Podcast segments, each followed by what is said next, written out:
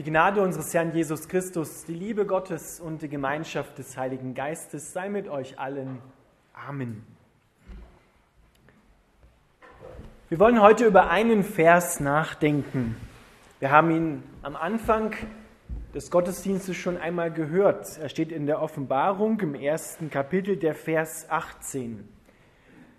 Dort spricht der auferstandene Jesus Christus zu Johannes und auch zu uns. Ich bin der Erste und der Letzte und der Lebendige. Ich war tot und bin lebendig für immer und ewig. Ich habe die Schlüssel des Todes und des Totenreichs. Lieber Vater im Himmel, wir bitten dich, dass du dein Wort an uns segnest. Amen. Diese Predigt heute ist auch eine Fortsetzung der Predigtreihe seit Gründonnerstag, der wunderbare Tausch am Kreuz. Denn auch heute erfahren wir wieder einen Aspekt mehr, wie dieser wunderbare Tausch für uns wirkt. Und es geht natürlich immer darum, diesen Tausch anzunehmen, zu glauben, sich anzueignen. Wenn Jesus hier sagt, ich habe die Schlüssel des Todes und des Totenreichs, dann deutet das darauf hin, dass dort ein Machtwechsel stattgefunden hat. Vorher hatte die Schlüssel jemand anderes. Wir werden, wir werden hören, wer das gewesen ist. Jesus sagte am Kreuz einer seiner letzten Worte, Vater, in deine Hände befehle ich meinen Geist. Damit fiel Jesus danach nicht in einen Koma-Zustand und lag drei Tage im Grab und wurde dann auferweckt, sondern im Gegenteil. Jesus war in dieser Zeit zwischen Kreuz und Auferstehung höchst aktiv. Anstelle im Frieden zu ruhen, ging er an unserer Stelle, der Tausch am Kreuz, die unvorstellbare Konfrontation mit dem Tod an. Er entthronte Satan und nahm ihm seine Macht. Er nahm ihm die Schlüssel des Todes und des Totenreichs ab. Jesus wurde an deiner und an unserer Stelle mit dem Tod konfrontiert, damit jeder, der an ihn glaubt, sagt die Bibel im Johannesevangelium Kapitel 8, der Vers 51, den Tod nicht sehen muss. Jesus wurde an unserer Stelle mit dem Tod konfrontiert, damit jeder, der an ihn glaubt, den Tod nicht sehen muss. Jesus besiegte sozusagen den Teufel auf seinem eigenen Gebiet. Und wenn wir das Wunder des Kreuzes und der Auferstehung verstehen wollen und uns aneignen wollen, so dass es Realität in unserem Leben wird, dann müssen wir auf das schauen und das ergreifen, was in der geistlichen Welt passiert ist zwischen Kreuz und Auferstehung, nachdem Jesus gestorben ist. Der Hebräerbrief im Neuen Testament hilft uns dabei. Dort steht im zweiten Kapitel die Verse 14 und 15, weil wir Menschen aus Fleisch und Blut sind, wurde auch er ein Mensch aus Fleisch und Blut. Denn nur als Mensch konnte er sterben und so den Teufel, der die Macht über den Tod hatte, entmachten. Nur so konnte er die Menschen, die ihr Leben lang Angst hatten vor dem Tod, aus der Sklaverei befreien. Diese Verse geben uns Einblick in das, was zwischen Kreuz und Auferstehung passiert ist. Gott musste Mensch werden, um zu sterben. Denn die Bibel sagt uns, Gott ist Geist und Gott ist ewig. Nur indem er Mensch wurde und starb, konnte Jesus den Teufel aus seinem eigenen Gebiet besiegen, dem Totenreich.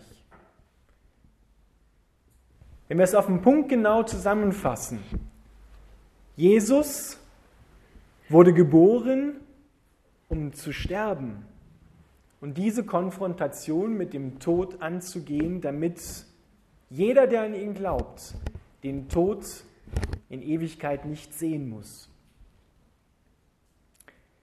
Das Neue Testament, Jesus selber berichtet uns in einem Gleichnis vom armen Lazarus und vom reichen Mann über das Totenreich.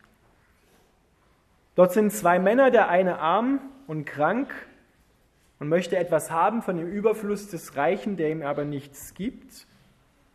Und der andere eben reich und lebt im Überfluss. Beide sterben.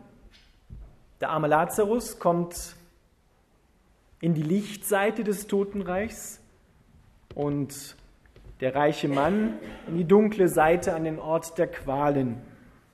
Und zwischen beiden ist eine unüberbrückbare Kluft. Dem einen geht es gut, er wird dort getröstet für das, was er im Leben an schlechten Dingen erfahren hat. Und der andere, der leidet Qualen. Und der, der Qualen leidet, bittet und schaut hinüber auf die andere Seite, die weit weg ist und unüberbrückbar ist, ob da nicht der Vater Abraham, weil es wird auch Abrahams Schoß genannt ist, den Finger ins Wasser tauchen kann, ihm die Zunge kühlen kann, weil es dort so heiß ist, wo der reiche Mann ist. Und Jesus wird am Ende dieses Gleichnisses sagen, auch wenn jemand von den Toten auferstände, so würden sie es nicht glauben. Damit schaut er auf die Menschen, die es nicht hören und nicht annehmen wollen, dass er aufersteht. In dieses Totenreich kamen die Menschen vor, bevor Jesus auferstanden ist. Wieso kamen sie dorthin? Weil die Bibel sagt, der Lohn der Sünde, der Zielverfehlung ist der Tod. Was war die Zielverfehlung? Die Zielverfehlung war, dass die Menschen entschieden haben, nicht in einer Liebesbeziehung bei Gott zu bleiben, sondern selber ohne Gott zu leben. Da geht es also nicht darum im Kern bei dem Thema Sünde, was wir an einzelnen Dingen falsch gemacht haben, sondern es geht darum, dass wir das Ziel und damit das Leben Gottes verpasst haben. Und das haben wir, wenn wir nicht an Gott glauben, alle. Weil niemand, sagt Paulus, weist die Herrlichkeit des Lebens auf, so wie wir es bei Jesus Christus sehen. Gott hat den Tod des Sünders nie gewollt. Darum sandte er Jesus Christus, seinen, seinen Sohn, und er ließ sich senden, um die Macht des Todes zu zerstören, damit Beziehung wieder möglich ist, damit Gott und Mensch sich wieder versöhnen lassen und zu Kindern Gottes werden. Das Schönste an der Versöhnung ist die Versöhnung, dass man wieder Sohn und Tochter und Kind Gottes wird. Wir fangen an, die Qualität dieses Lebens zu erahnen, das Jesus geschenkt hat, das mit ihm begonnen hat und die Freiheit, die Freiheit von der Angst vor dem Tod und seinen Vorboten mitten im Leben, Krankheit, Zerbruch, Ärger, Sorgen, Furcht. Und das ist der wunderbare Tausch oder ein Aspekt des wunderbaren Tausches am Kreuz. Er starb unseren Tod und nahm die Konfrontation mit dem Tod im Totenreich auf sich, damit alle, die an ihn glauben, den Tod nicht sehen müssen, sondern mit ihm ewig leben können. Jesus kam in diese Welt, Gott kam in diese Welt und er brauchte, drückt das mal so aus, er brauchte unsere Sünden, nahm sie auf sich, um sterben zu können. Weil Jesus war sündlos. Er wurde nicht krank und hätte auch nicht sterben können. Er brauchte unsere Sünden und nahm sie auf sich, identifizierte sich mit jedem von uns so sehr, dass er all das, was in der Welt an Unrecht, an Unheil, das entstanden ist durch diese Abkehr der Menschen von Gott, zog er auf sich und identifizierte sich damit.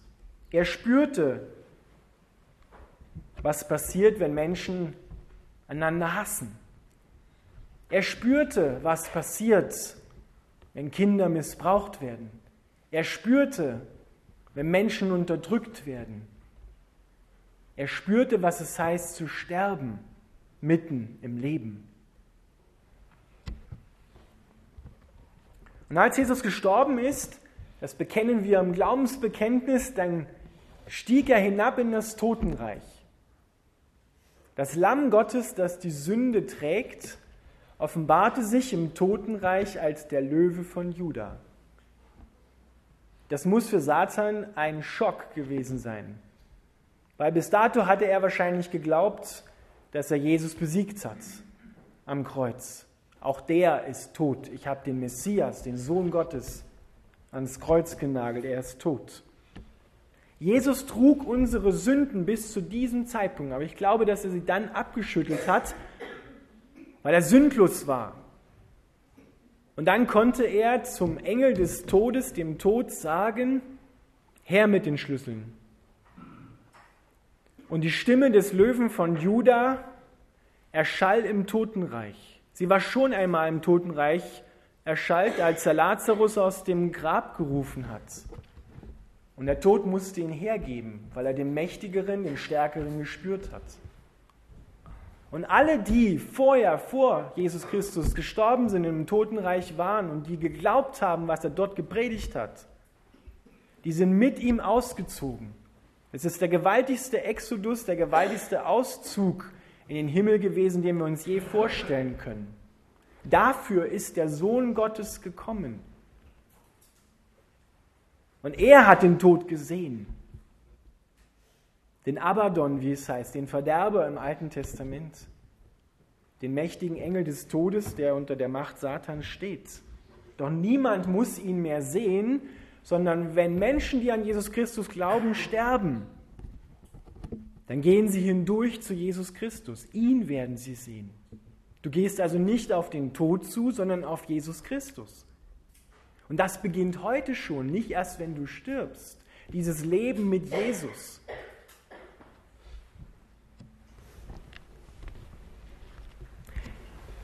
Der Tod konnte ihn nicht halten. Es war unmöglich, sagte der Hebräerbrief. Es war unmöglich, Jesus im Tod zu halten. Und deshalb konnte Gott ihn auch wieder auferwecken von den Toten. Und jeder, der sich jetzt mit Jesus identifiziert, und sagt, ich war damals dabei am Kreuz, bin mitgekreuzigt worden, mein alter Adam, das alte Wesen, das haben wir in der Karfreitagspredigt bedacht, könnt ihr nachhören auf rebenamweitscher.at, das ist ja eine ganze Predigtreihe. Der muss den Tod nicht sehen. Der ist auch mit Jesus mitbegraben, das alte Wesen ist tot. Und er ist auch mit Jesus auferstanden, sagt Paulus. Und Auferstehung ist also nicht nur etwas, hören wir daraus, was am Ende bei deinem leiblichen Sterben stattfindet, sondern Auferstehung beginnt da, wo du glaubst. Wo du dich mit ihm mitbegraben hältst, dein altes Wesen mitbegraben hältst. Das ist beendet und der neue Mensch ist auferstanden. Ein neues Wesen ist in dir geboren worden, Jesus Christus in dir, der Heilige Geist in dir. Damit beginnt dieses neue Leben. Und jeder, der dieses neue Leben erfährt und so verändert wird, der muss den Tod, den Abaddon, den Verderber nicht mehr sehen. Der geht hindurch zu Jesus. Ist das nicht eine gute Nachricht? Wie verändert das das Leben von uns Menschen, wenn wir keine Angst mehr vor dem Tod haben müssen? Wenn wir keine Angst mehr haben müssen, auch vor den Vorboten des Todes, wo wir ahnen, das könnte schlimm ausgehen. Wir werden frei gemacht von dieser Angst, von jeglicher Angst. Und es gibt nichts mehr, was uns vom Leben, von Gott trennen kann. Nicht einmal der Tod kann dir den Zugang zu Gott verwehren und sagen, ja, hier ist aus. Nein, es ist nicht aus, sondern es ist ein Durchgang gebahnt worden zum Himmel. Und ich kann mir vorstellen, wie die Freude im Himmel gewesen sein muss, als Jesus, der Sohn Gottes, dort angekommen ist. Und der Vater und der Sohn sich in den Arm gefallen sind und der Vater sich gefreut hat. Und für diese Freude, für dieses Lachen, für dieses Lächeln auf dem Gesicht des Vaters hat der Sohn das gemacht. Und was muss da für ein Jubel gewesen sein, als die Menschen wieder zu Gott kommen konnten? All die, die vorher schon vertraut hatten. Abraham, Isaak, Jakob und wie sie alle heißen, Adam und Eva. Es gibt in der Orthodoxie, in der griechischen Orthodoxie, eine schöne Ikone, wo der auferstandene Jesus Adam und Eva die Hand reicht und sie mit ihm die Hand packen und mit ihm in den Himmel marschieren. Willst du auch so einer sein, der mit Jesus in den Himmel marschiert? Dann greif auch seine Hand, die dir heute und immer ausgestreckt ist. Heute, wo du es hörst. Beste Gelegenheit zuzupacken und zu sagen, ja, auch ich will den Tod nicht sehen. Auch ich will keine Angst mehr haben im Leben, keine Furcht mehr. Weil Furcht ist das Gegenteil von Liebe, sagt die Bibel. Nicht Hass, sondern Furcht. Wer sich fürchtet, weiß nicht, dass Gott ihn liebt. Und die Liebe Gottes spült alle Furcht vom Herzen, spült alle Ablehnung vom Herzen, weil Jesus abgelehnt worden ist, damit du angenommen wirst, damit du seine Annahme spüren kannst. Deshalb ist er diese Konfrontation mit dem Tod eingegangen und dazu ist er gekommen. Das ist der wunderbare Plan Gottes. Er hat die Schlüssel des Todes und der Hölle und hat aufgeschlossen. Nicht zu, sondern aufgeschlossen. Der Herr ist auferstanden. Er ist wahrhaftig auferstanden. Glaubst du das?